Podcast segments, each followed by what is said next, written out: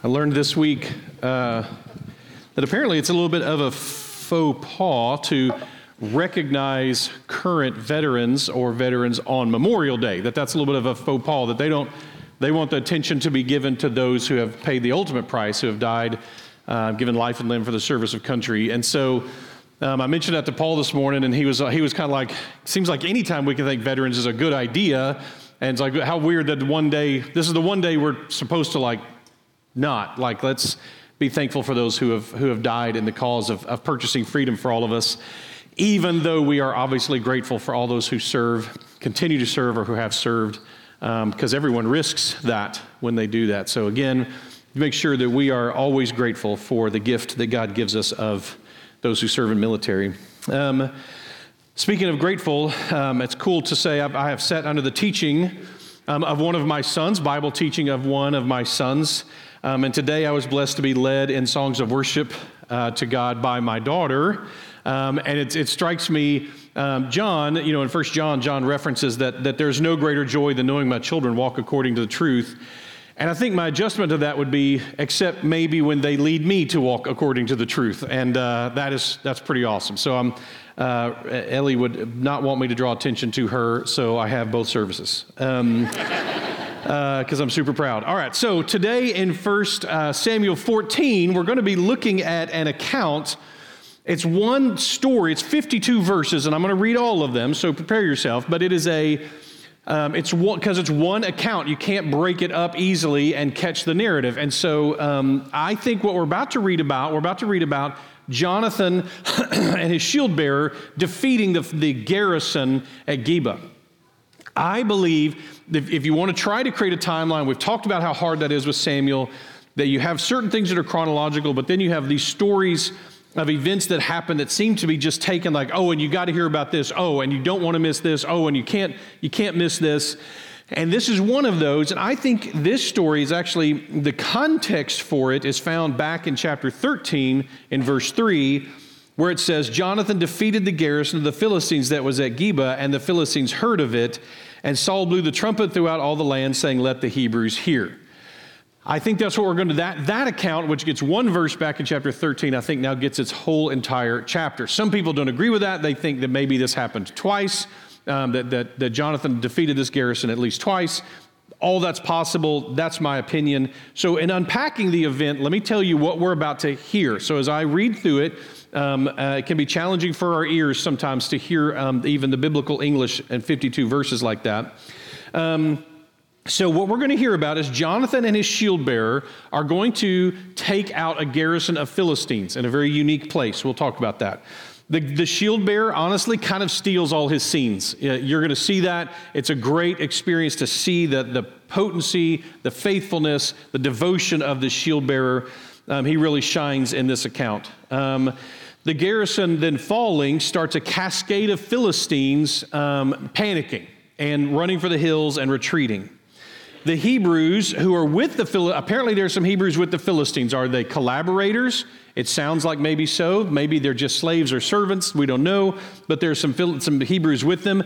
They rise up against the Philistines as well. Uh, maybe they even are the ones, maybe they had some weapons for a change for Hebrews. I don't know. Um, and it seems like some kind of, in the midst of some kind of earthquake may have happened, um, the ground shaking in some ways. So, Saul, at this point, Saul, who is not here, begins to notice the Philistines kind of running in every direction. His, his, his uh, watchmen catch on to this. They come to him and go, The Philistines are all panicking and running for some reason. The Hebrews, um, uh, then, so that he starts the advance. We'll, we'll clean this up like next week. But he starts the advance um, against the Philistines with one, not asking for God's input. We'll talk about that next time. Very particularly, not asking for it. Then, um, on top of that, he apparently makes some kind of an oath that, that doesn't make a lot of sense, where he says, until nightfall, no one can eat anything. And this, every, every commentary, much less the Bible itself, is going to call this out as extremely foolish. Um, but that's, that's Saul, instead of looking to God, he looks to his, his own wisdom, his own understanding. He makes this proclamation. and it's a tragedy. no one really knows why he did this. Even what necessarily he was doing doesn't make a lot of sense. So no one eats until the battle is over. Um, Jonathan does not hear this instruction because remember, he's fighting uh, the Philistines already. And so he eats some honey that is on the ground. The Philistines scatter, the Hebrew people fall on the spoils because they're starving, um, and they end up eating meat, probably raw. Um, they end up killing animals and eating the meat raw. They don't cook it. That is a direct violation of God's law. The, the Hebrew people are not allowed to eat meat with blood in it. And so Saul is going to try to come up with a, a little short term solution for that. In the midst of it, before Saul says, Do I attack again? God does not speak to Saul or gives him a no or something. And Saul assumes, therefore, there is sin in the camp. And then in a strange situation that will be all kinds of difficulty um, in unpacking next week, in the midst of all of this, it seems that God points to, of all people, Jonathan in this. So we'll talk about that next week. Um, a lot to def- that he had defied the king. He had somehow been the one responsible for sin. Saul then swears to execute Jonathan. Um, but before he can execute Jonathan, the people defy Saul. So again, you've got these people who desperately want a king until the king makes a decision they don't like, and then suddenly they want a democracy. And they all vote Saul down. Um, Saul is not, does not get to kill uh, Jonathan. Saul goes back home. The Philistines go back to their base, not chastised, but not utterly defeated. Um, and I'm assuming that they go back to Michmash and then continue their raiding. Um, so that's what we're about to read about. I'm going to read through it, but I want you to have those uh, that skeleton as we flesh it up. I, I will say these stories, these accounts are very meaningful and very powerful. Um, we need heroic stories. As human beings, we need examples of people who do mighty, heroic things for God. Um, just mighty, heroic things. People who step out in faith, people who step out in trust, um, and the, the power of that, the greatness of that, when we see people actually do things God's way. And it startles us sometimes, it shocks us sometimes, but it's a powerful picture that, that we can get. And we need those. And right now, just so you'll know, our culture is trying to end those. It's trying to take those away from us. And I, I think we need to defy that. the, the idea that there are some people who lead the rest of us who make exceptional decisions, hard decisions, Godly decisions, courageous decisions, is something that the world is trying to take from us right now. The culture is. It's saying everyone's the same, no one's exceptional, we're all replaceable. Um, there's nothing special about anybody. And the truth is, when we face the hardships and we learn and we grow, and when God, we place ourselves on God's anvil and in His fire to shape us and mold us and heat us, um, to prepare us to do great and mighty things for His cause and for His kingdom. That's an example the rest of us need to see, and we get to see Jonathan and an unnamed shield bearer do that in amazing ways in this story. So here we go. I always like to read through the entire passage. Every once in a while I forget or I miss it or something, but. Um, I'd rather do it that way just because I believe God's word will speak on its own. So be listening to the Holy Spirit to illuminate. Um, the Spirit has inspired this. Now listen for the Spirit to illuminate in your own heart what we need to get from this passage. So here we go 14. One day, Jonathan, the son of Saul, said to the young man who carried his armor, Come, let us go over to the Philistine garrison on the other side. But he did not tell his father. Saul was staying in the outskirts of Gibeah in the pomegranate cave at Migron. The people who were there with him were about 600 men, including Ahijah, the son of Ahitub, Ichabod's brother, the son of Phinehas, the son of Eli, the priest of the Lord in Shiloh, wearing an ephod.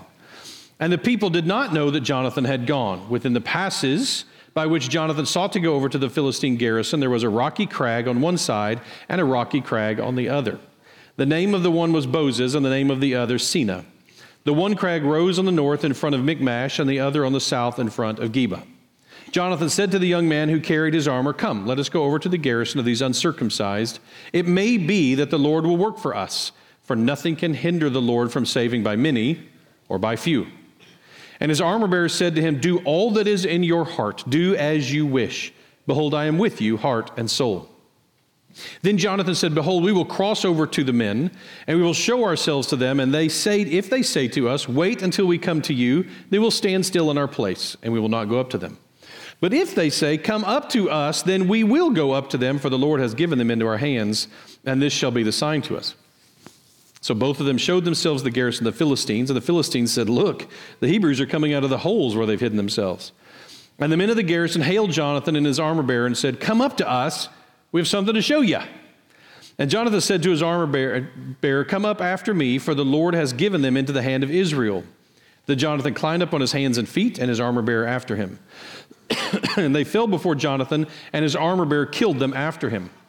And that first strike, which Jonathan and his armor bearer made, killed about 20 men within, as it were, half a furrow's length in an acre of land.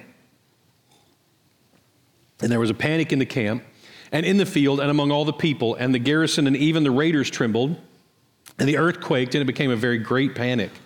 And the watchmen of Saul and Gibeah of Benjamin looked, and behold, the multitude was dispersing here and there. Then Saul said to the people who were with him, Count and see who has gone from us. And when they had counted, behold, Jonathan and his armor bearer were not there. So Saul said to Ahijah, Bring the ark of God here. For the ark of God went at that time with the people of Israel. Now, while, while Saul was talking to the priest, the tumult of the camp of the Philistines increased more and more. And Saul said to the priest, Withdraw your hand. Then Saul and all the people who were with him rallied and went to the battle. And behold, every Philistine sword was against his fellow, and there was very great confusion. Now, the Hebrews who had been with the Philistines before that time, and who had gone up with them into the camp, even they also turned to be with the Israelites who were with Saul and Jonathan. Likewise, when all the men of Israel who had hidden themselves in the hill country of Ephraim heard that the Philistines were fleeing, they too followed hard after the battle. So the Lord saved Israel that day, and the battle passed beyond Beth Aven. And the men of Israel had been hard pressed that day, so Saul had laid an oath on the people, saying, Cursed be the man who eats food until it is evening, and I am avenged on my enemies. So none of the people had tasted food.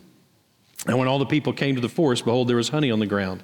And when the people entered the forest, behold, the honey was dropping, but no one put his hand to his mouth, for the people feared the oath. But Jonathan had not heard his father charge the people with the oath, so he put the tip of his staff that was in his hand and dipped it in the honeycomb and put his hand to his mouth, and his eyes became bright. Then one of the people said, Your father strictly charged the people with an oath, saying, Cursed be the man who eats food this day. And the people were faint. Then Jonathan said, My father has troubled the land. See how my eyes have become bright because I tasted a little of this honey? How much better if the people had eaten freely today of the spoils of their enemies that they found? For now the defeat among the Philistines has not been great. So they struck down the Philistines that day from Michmash to Ajalon, Ajalon, and the people were very faint. And the people pounced on the spoil and took sheep and oxen and calves and slaughtered them on the ground, and the people ate them with the blood. Then they told Saul, Behold, the people are sinning against the Lord by eating with the blood. And he said, You have dealt treacherously. Roll a great stone to me here. And Saul said, Disperse yourselves among the people and say to them, Let every man bring his ox or his sheep and slaughter them here and eat, and do not sin against the Lord by eating with the blood. So every one of the people brought his ox with him that night, and they slaughtered them there. And Saul built an altar to the Lord. It was the first altar that he had built to the Lord. And Saul said, Let us go down after the Philistines by night and plunder them until the morning light. Let us not leave a man of them. And they said, Do whatever seems good to you. But the priest said, Let us draw near to God here. And Saul inquired of God, Shall I go down after the Philistines? Will you give them into the hand of Israel? But he did not answer him that day. And Saul said, Come here, all you leaders of the people, and know and see how this sin has arisen today. For as the Lord lives, who saves Israel, though it be in Jonathan my son, he shall surely die. There's not a man among the, all the people who answered him. Then he said to Israel, You shall be on one side, and I and Jonathan and my son on the other. And the people said to Saul, Do what seems good to you. Therefore Saul said, O Lord God of Israel, why have you not answered your servant this day? If this guilt is in me or in Jonathan my son, O Lord God of Israel, give Urim. But if this guilt is in your people Israel, give Thummim. And Jonathan and Saul were taken, but the people escaped. Then Saul said, Cast the lot between me and my son Jonathan, and Jonathan was taken. And Saul said to Jonathan, Tell me what you have done. And Jonathan told him, I tasted a little honey with the tip of the staff that was in my hand. Here I am, I will die. And Saul said, God, do so to me and more also. You shall surely die, Jonathan. Then the people said to Saul, Shall Jonathan die, who has worked this great salvation in Israel? Far from it. As the Lord lives, there shall not one hair of his head fall to the ground, for he has worked with God this day. So the people ransomed Jonathan so that he did not die. Then Saul went up from pursuing the Philistines, and the Philistines went to their own place. When Saul had taken the kingship over Israel, he fought against all his enemies on every side against Moab, against the Ammonites, against Edom, against the kings of Zobah, and against the Philistines. Wherever he turned, he routed them. And he did valiantly, and he struck the Amalekites and delivered Israel from the hands of those who plundered them. Now the sons of Saul were Jonathan, Ishvi, and Malchishua. And the names of his two daughters were these the name of the firstborn was Merab, and the name of the younger, Michal. And the name of Saul's wife was Ahinoam, the daughter of Ahimaaz. And the name of the commander of his army was Abner, the son of Ner, Saul's uncle. Kish was the father of Saul, and Ner, the father of Abner, was the son of Abiel. There was hard fighting against the Philistines all the days of Saul, and when Saul saw any strong man or any valiant man, he attached him to himself. The very words of God. Made it through. So, as we see, the people desperately wanted a king right up until they didn't desperately want a king anymore suddenly. And instead, we jump to this account. We see this account start with Jonathan, the son of Saul, in this passage, verse 1. Again, back to that. Jonathan, the son of Saul, came to the young man who carried his armor. Come, let us go over to the Philistines. This is, this is the plan. He didn't tell his father. Now, one commentary notes in this, because it says here Saul was staying in the outskirts of Gibeah in the pomegranate cave. Now, most of the commentaries agreed that the, the rendering here, cave, is probably not as good as tree. Um, that the pomegranate tree. Now, it might be there was a cave called the pomegranate cave. Um, but the rendering is more likely to be tree. And one of the commentaries also pointed out that Saul seems to really like trees. We regularly see Saul sitting under a tree somewhere. Like Saul really likes trees. But those of you who've been to Israel know what a tree represents in Israel. A tree doesn't just represent a landmark, although it can be that. What it mainly represents is shade. What it represents is a place to go and rest, to take your ease in the shade of a tree. Um, there's places we go when we go to Israel that it's hot and sweaty, especially in June, and we're exhausted, and then we stop and sit under a tree and we do this teaching where we talk about what the value of sitting under a tree. Now, so it may be that instead, this is our first look at the difference that this chapter is supposed to show us between Jonathan and Saul. This is really a two character study, this chapter is. It's a study of the character of Jonathan and the study of the character of Saul, his father, and the vast difference between the two of them. And we start right off the bat with Saul being described as staying and Jonathan being described as saying, Come, let us go. So, right off the bat, that seems to be an important piece here. Attention is drawn to the differences between these two. Whatever Jonathan has, Saul seems to lack it. This is a story of two men I believe, and the differences between them. Jonathan is offended by the infestation of the Philistines of his homeland. He, he does not go to his father. The prince here is acting under a higher authority. He isn't going to the king or to his father because there's a higher authority God. And Jonathan believes, apparently, that he is called by God to go and attack the Philistines in this setting. In fact, we'll see that he then actually defers. He's going to lay out a little bit of a test like, is this God? Is God leading us? Let's see if that's the situation. Um, it reminds me a little bit of uh, David. Again, we're going to run into later. We're only a few chapters from David and Goliath, so get ready. Um, it's going to be awesome. But this, this um, I, I love that chapter. So the this, this, what we see here in this account is again, like David is going to show up at a battle line and go, Y'all have been sitting here 40 days and no one is offended by this Philistine. Someone needs to go kill this guy. And it's kind of Jonathan here, like, we're sitting here under the pomegranate tree, and there's a garrison of Philistines just right over the hill. Why is no one doing anything about this? So the Philistine there, God Himself guides him. Here we have this the Philistine garrison was a rocky crag on one side and a rocky crag on the other side. The name of the one was Bozez, which means shining. Maybe it was reflective, maybe it was shine from the east. The name of the other, Seneh, which means thorny. Um, having gone down hillsides um, in Israel, um, some of them are thorny. Um, I'll just, I'll leave it at that for now. Tell you the story someday. So, um, but a fun note in history is kind of cool here, and I just couldn't pass it up. This is one of those uh, rabbit trails you get caught up in when you're preparing a sermon. And I read this and was like, oh, I got to share this. So, you ready? Fun note from history, those are history buffs out there. In World War I, the battles of World War I included sweeping through the land of Israel. The British and the Turks fought battles in Israel proper during World War I. Um, and so here's what's wild British troops who didn't already have a Bible were given a Bible when they arrived, not just because of the devotional value or the prayer value or whatever, but because of the value when it came to geography is it literally people going into battle were reading about the where they were going to be in battle in the Bible to find out about the geography of the region. This is wild. So the Turks at some point held this town called, ready? Michmash. So the Turks had fortified Michmash, and the British were trying to figure out how do they take Michmash from the Turks. Well, one of the British soldiers thought, that sounds really familiar, Michmash. So he goes to this account, finds it, and brings it to his commander. He says, apparently there is a pass somewhere that might get us a, a, a, a surprise attack on Michmash if we could take it with stealth and with a small group. And if we took it, then maybe we could take the armies in to Michmash through kind of the back door. Ready? Here's the historical account from one of the men who was there.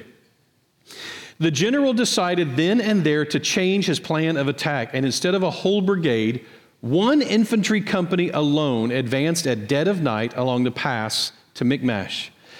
A few Turks met were silently dealt with. We passed between Bozez and Seneh, climbed the hillside, and just before dawn found ourselves on a flat piece of ground. The Turks who were sleeping awoke, um, thought they were surrounded by the armies of Allenby, and fled in disorder. We killed or captured every Turk that night in Michmash so that after thousands of years, the tactics of Saul and Jonathan were repeated with success by the British forces. You know, see them? Here they are. This is Bozez and Michmash, uh, Bozez and Seneh. Um, these are the two rocky outcroppings that, that lead into one, one, way, one form of access to Michmash. This is the where the Philistine garrison would have been. Um, you can still go and visit it today. It would have looked probably different 3,000 years ago, um, but this is the general place where we're talking about. The little specks, by the way, down there walking along the, the trail are cattle. So that gives you a size of how, how big this, the scope is there um, the little black dots there. So that's, that's it's significant. You can imagine there being up on the hillsides, being Philistines who had a garrison there to make sure no one could sneak into Michmash um, by this uh, kind of secret pathway in. And this is where Jonathan and his shield bearer attacked. So now, back to 3,000 years ago.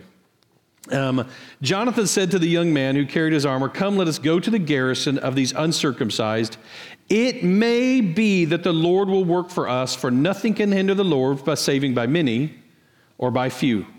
And his armor bearer said to him, Do all that is in your heart, do as you wish. Behold, I am with you, heart and soul. Listen to the poetry of the shield bearer. What a beautiful way to say it. This is faith in action. Real faith, not superstitious faith. Very often, even in church settings, you get the superstitious version of faith, whereas where it's, it's taught incorrectly, where the amount of my faith is what matters, not the object of my faith. I mean, that's, that's incorrect. The, the, the um, amount of faith, as Tim Keller, um, who passed away recently, talks about, one of his great quotes is about if you have a lot of trust in a weak limb when you fall off a cliff, your level of trust is not going to help you. If you have very little faith in a strong limb, it can save you. And so that, that same principle applies. Us putting the proper kind of faith. For example, often on church signs, I've seen this up on church signs. Faith is not believing that God can, it is knowing that God will. This is a misdefinition of faith. This is not correct. Um, now, I've seen this quote many, many times, but until I looked it up this week, I had never seen it assigned to anybody. So it turns out the person famous for saying this is Ben Stein. You know Ben Stein? The Bueller guy? Now, I like Ben Stein. He's done some good work. He does better journalism than a lot of journalists do. That being said, I don't know that he's necessarily the theological powerhouse that we need when it comes to defining faith for us. This is just a flat error, in my opinion. It isn't that. The truth is, true faith is knowing that God can and not knowing whether or not He will. I think that's actually the true understanding. This is more like pagan superstition. Should we have confidence in God? Well, of course we should. Should we believe that He's going to act on our behalf? Of course we should. Should we work hard to not doubt him? Well, of course we should. James teaches us that. Jesus teaches that. He taught it especially to his disciples. But when we say faith in something, remember that in the Greek, the word we, we use the word belief in English, but in Greek, faith is a verb. There's a verb form of faith. It's a noun or verb. And so you say, like, we should be faithing in something. What do you think God is teaching us to faith in? In our proper words, in the worthiness of our request, in the amount of, should we be faithing in our faith? That's, that's circular and a bad idea. No, what we faith in is the character and power of God, not in our ability to manipulate God successfully to do our bidding. That is a mistake. It is a mistake to think that that's what it's all about. If you don't believe me, let me show you some of my favorite examples of this in the Bible. This is one of them. When, when Jonathan says, Let's go see what God's going to do because who knows? Maybe God will deliver them into our hands. What does Jonathan know for sure? That God can do it with many or with few. What does he not know? Is he going to? So Jonathan's like, let's go see. Let's go see what God's going to do. He's not alone in this. He has good company. Joshua 14 12. This is Caleb demanding his uh, the property that he was promised. So now give me this hill country of which the Lord spoke on that day, for you have heard on that day how the Anakim were there with great fortified cities. In other words, giants with giant fortified cities in the mountains. That's what Caleb is demanding. It may be that the Lord will be with me and I shall drive them out as the Lord said. It may be. Can God drive them out with, an, with 80 year old Caleb? Sure. Will he? I guess we'll find out. We see it with Daniel when we study Daniel, the three Hebrew men who face Nebuchadnezzar, and Nebuchadnezzar demands that they bow. And here, here's what they say. He says, I want to throw you in the fiery furnace if you don't bow. They say this If this be so, our God, whom we serve, is able to deliver us from the burning fiery furnace, and he will deliver us out of your hand, O king. In other words, he may deliver us from the fire, or he may deliver us through the fire. We're going to be rescued from you one way or the other, either as ash, as we're rescued from you, or he's going to protect us through the fire. Listen, he can. I guess we'll all find out together whether he's going to, what in what way he's going to. Verse 18. But if not, be it known to you, O king, that we will not serve your gods or worship the golden image you have set up. Our faith is in God and in his character. We're obeying him. If, if he saves us, decides to save us through the fire, great. If he decides that we're going to burn up, fine. He's God, we're not. Mark 9 24, a father with a, um, a child who is very ill comes to Christ. And, and Jesus asks him if he believes. And his response is this wonderful, beautiful prayer. Immediately, the father of the child cried out and said, I believe, help my unbelief. How's that for pathetic faith? Is he believing and not doubting? Oh no, he's, he is ridden with doubt. This is, I think, a beautiful prayer that we probably should pray more often. Lord, I believe. I mean, you know I don't really. you, you know perfectly well that my belief is just hanging on by a thread. My faith in you to act in this way, forgive me, I'm terrible. I'm, I'm not getting it. Luke 5:12, maybe one of the greatest of all. Jesus was in one of the cities, and there came a man full of leprosy. And when he saw Jesus, he fell on his face and begged him, Lord, if you will, you can make me clean. And Jesus stretched out his hand and touched him, saying, I will be clean. And immediately, immediately the leprosy left him. What did the leper know? That God can heal him. What did he not know? Whether he was willing to do so. That is exact, that is faith. God still gets to be God. He decides how he acts. We know he can. Now, this doesn't rescue us, does it?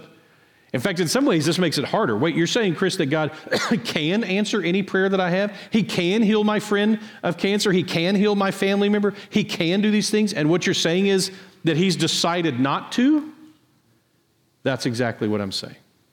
If He doesn't, He can, and He has decided not to. No matter what it is we throw at him, he can do it. He, whatever you've got in your mind right now, he can do that thing. Now, what about the situations where we want a miracle or even need a miracle? Here's what I would say keep going to him. Because one, he's the only one who can. And he loves to give good gifts. We trust in him, we pray to him, even when we know he may not give us what we want. We're going to close our time today with one of the greatest examples of that in the Bible and the confidence that we can have even when God doesn't answer our prayers the way we want. We trust Him. We go to Him and we keep praying, trusting in Him to know what is best. We pray in the name of the Son, according to the will of the Father. There are a few things we know. He's promised us He will save us if we ask. But will He heal us in the moment? He may not. Will He? I don't know. To quote Caleb, maybe. The biblical account is that we do not know. Sometimes, yes. Sometimes he does. Sometimes, no. My experience, my personal experience, is often not. Often the things that we ask for, he does not do for us. Sometimes he does. And sometimes he does in amazing ways. And sometimes it seems like his answer is no, and instead he's given a yes that is beyond anything we would even know how to ask or imagine. He, he will sometimes answer with a yes that I would never have asked for. Because to me, my first moment is that's a train wreck. But then it turns out what I would call a train wreck, he has then used to answer the very prayers that I've asked in ways I couldn't even possibly imagine. So, my encouragement to you is you have a friend or family member who is sick or ill or in need of Christ, and, and yet you have not seen that happen, keep praying. We don't, we don't always understand the mechanics of prayer, but we can trust in the character and perfect knowledge of God, just like these people did as Jonathan and the shield bearer did. So here we have Jonathan, behold, we will cross over to the men and we will show ourselves to them. If they say to us, wait until we come to you, then we will then we will stay in our place and we will not go up to them. But if they say come to us, then we will go up and the Lord has given them into our hands.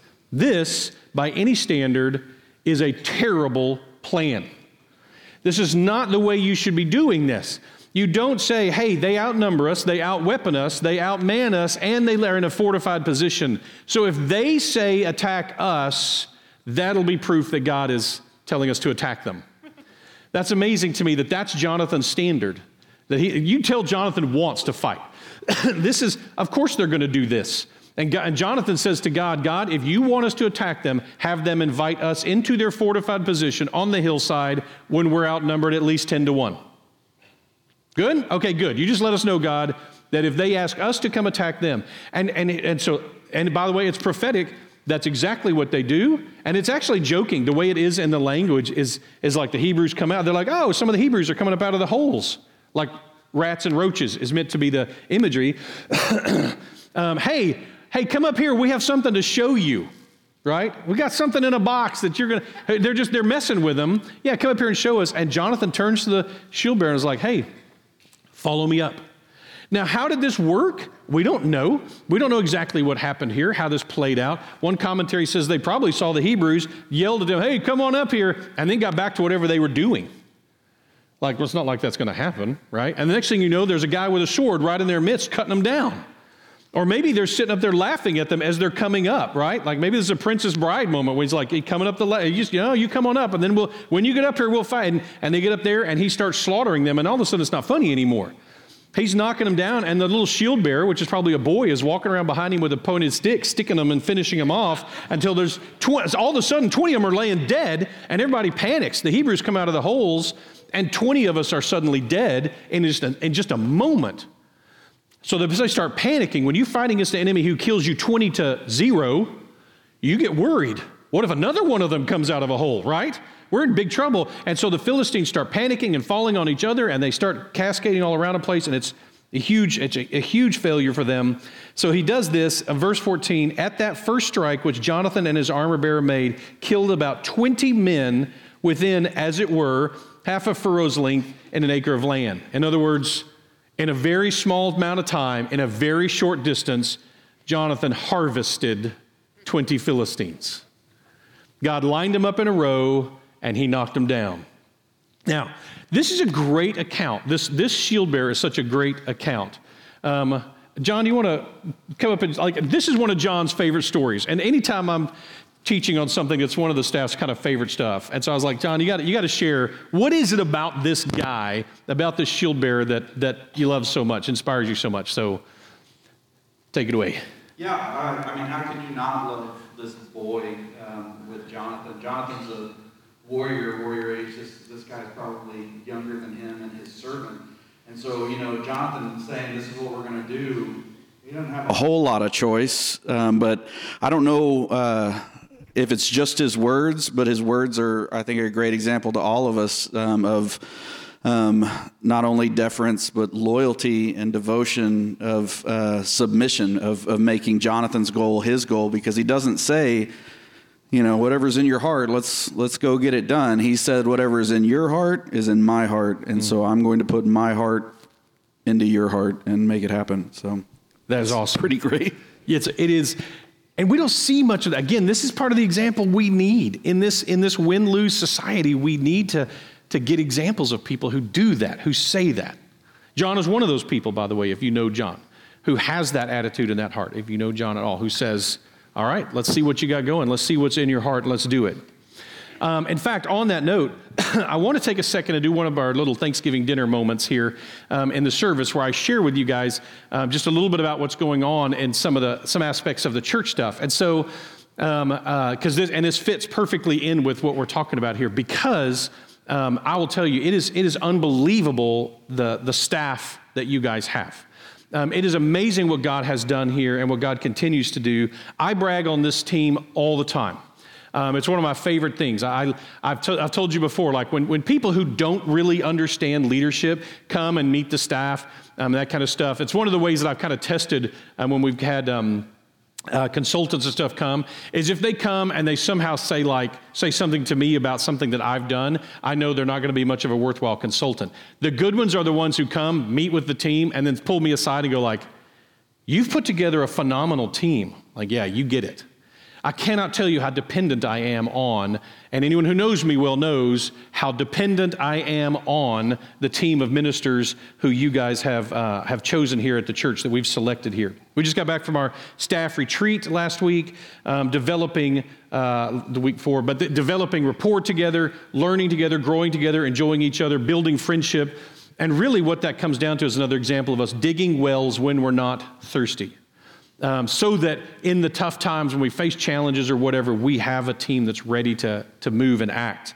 Um, and as our church staff, our church and our church staff grows, um, roles change, we have organizational shifts and stuff like this. And let me just tell you, I want to be able to honor these men and women of God sufficiently, but it's not, there's no way to do that to, to the justice. I, I can't do justice to it.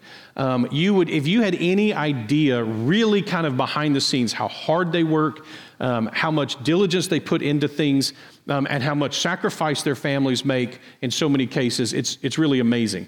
This is a generous church. You're a very encouraging church. Please keep that up, especially with the staff. Um, it means a lot to the staff when you reach out and say, I see something that you're doing. And a lot of what church staff does, I've talked about this many times, but is they do stuff that we don't understand the value of it, that even we don't, because that it's, it's kind of like this that there's a day when you go, hey, today was the day everything was going to fall apart. But because of some decisions you made two years ago, it didn't happen.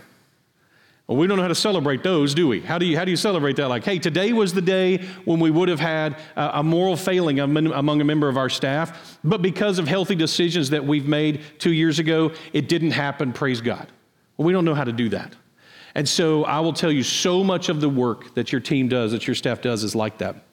Um, so, but there, we are making some, because as the church grows and our staff grows, we are making a couple of changes, particularly in my direct report. So I'm going to show up on screen. It's, little, it's small. Um, this is our organizational chart. So you can see the staff is not tiny anymore. Some of you remember when it was like me and Beck, right? And that was kind of it. Um, so we've got this, this, this whole team of fantastic ministers and servants um, who serve in all these various different roles. I will remind you once again um, out of desperation. Kimberly uh, Kim Weber is going to be leaving in another about month or so, a little over a month, and uh, and so I will. I am looking for an executive assistant, and I'd like for it to be sooner rather than later, so so that Kim can train them because she knows how to do that and I don't. And so um, uh, and it also means she can help interview them. That's how dependent I am. Uh, just so you'll know. Um, but I want to focus in a little bit on uh, the pastors and to show you some of the changes. So we have enough pastors now that typically in the past, the way I've done it is we've had all the pastors, we meet together for executive discussion. But there's now enough of us that that is not efficient use of executive decision making. And so I've now, we've got, we've got six pastors Three of them will be considered executive pastors um, with that, and then three will be not executive, be pastors. So they're all pastors, three of whom.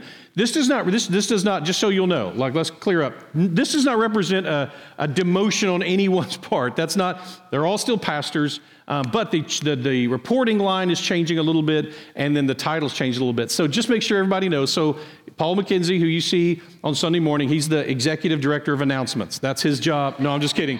Uh, uh, the executive teaching pastor. So you know him, obviously. He is our operational officer, our, our, COO at the church. He handles so many things that I have no idea um, what he handles. Um, it just doesn't fall apart, so I know he's doing his job. And then um, also, he's uh, main advisor for me um, in many ways when it comes to sermon prep, and, and he obviously teaches uh, more than anyone else but me, um, and, he's, and does a great job with that. There's a lot of, a lot of stuff there, huge job, I'm quickly summarizing it.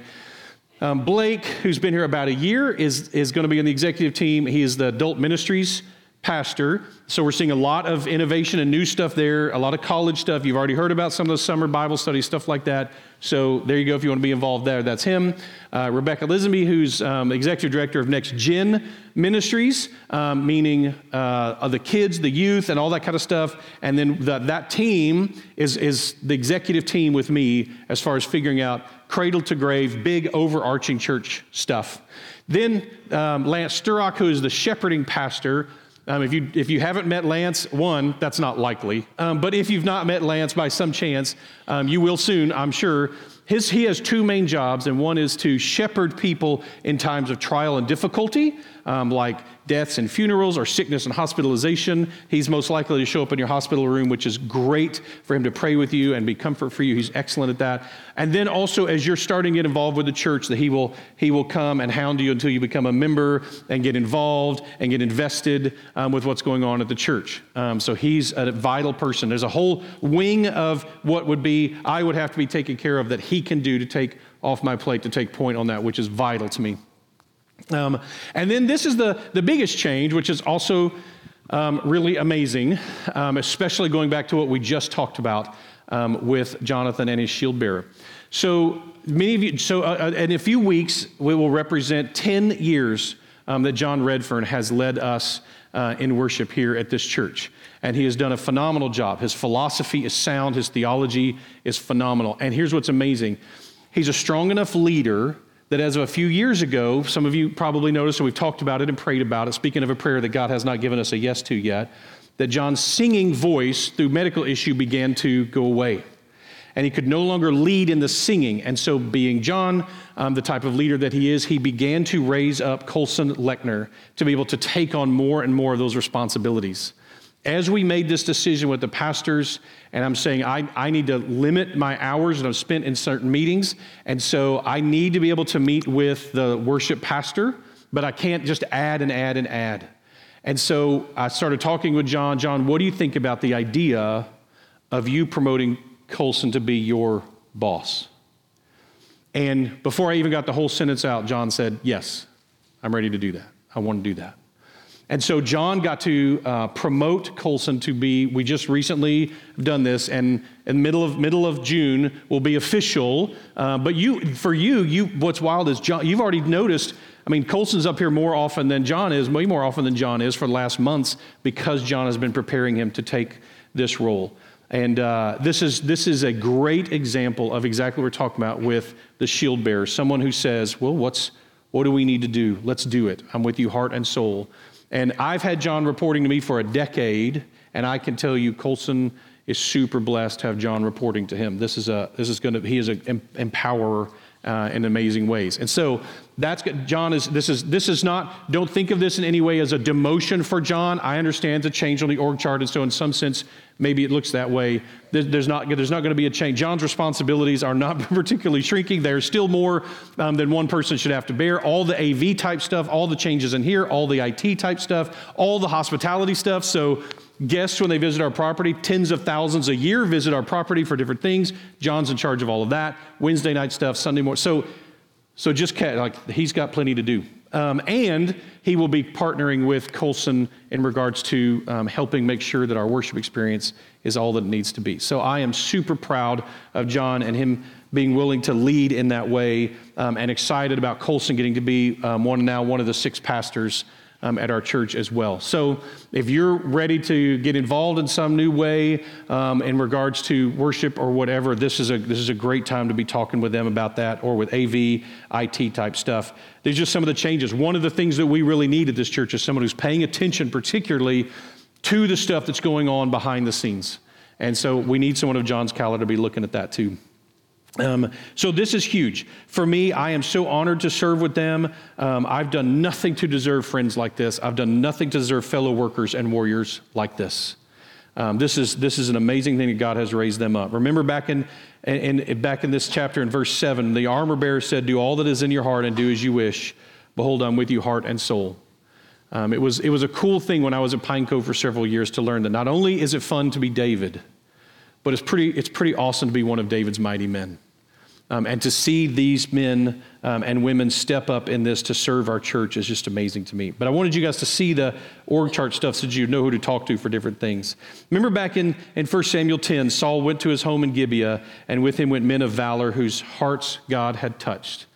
So um, this is a these are men and women of valor and surrounded by me. I can't fathom ministry without saints like this. Um, in fact, here's what's wild. I would encourage you more on this in the future because we got lots of this to look at. Let me encourage you. If you do not, church, if you do not surround yourself with godly men and women who know you and love you and do not fear you, forget ministry, you're going to fail at life. Um, this is what God called us into. When we face hard times, we need the truth about who God is, but we also need the truth that only other believers can speak into us. And if you don't have that, you're in huge trouble. The, the, fall is coming. And so I would strongly encourage you, if you don't have that, begin to invest in it. Dig those wells now um, before you're in a vital situation. Um, those who, um, uh, who will come alongside you, I am so blessed by this team, and I'm so grateful to this team. So thank you um, very much. So you can, we can come on up as we're, as we're wrapping up um, our time here. This, this is my encouragement from there. When Saul saw any strong man, or any valiant man. He attached him to himself. Look around and see who can be these people in your lives that God can bless you in that. Um, if you will, stand with me. And uh, as we celebrate, and, and even in the hardships and difficult times that we face, as we celebrate what God has done, even as we don't fully understand how and why God does what He does, what prayers He answers the way He answers them, let me encourage us with this passage. As we have a time of invitation, if you would like to come and pray here or pray over in the corner, get to have someone pray with you, do that. Um, we would love to. If you want to talk more about knowing God and praying to Him, you don't know Him personally, we'd love to pray with you about that and talk with you about that. Um, if you've been through our welcome home process and you're ready to come and join our dysfunctional family, uh, we would love for you to do that as well today. Let me wrap up our time with this passage from the Apostle Paul writing in his second letter to the Corinthians. On behalf of this man, I will boast. But on my own behalf, I will not boast except of my weakness. Though if I should wish to boast, I would not be a fool, for I would be speaking the truth, but I refrain from it, so that no one may think more of me than he sees in me or hears from me. So to keep me from becoming conceited, because of the surpassing greatness of the revelations, a thorn was given to me in the flesh, a messenger of Satan to harass me, to keep me from becoming conceited. Three times I pleaded with the Lord about this, that it should leave me. But he said to me, My grace is sufficient for you, for my power is made perfect in weakness. Therefore, I will boast all the more gladly of my weaknesses, so that the power of Christ may rest upon me. For the sake of Christ, then, I am content with weaknesses, insults, hardships, persecutions, and calamities. For when I am weak, then I am strong. The very words of God.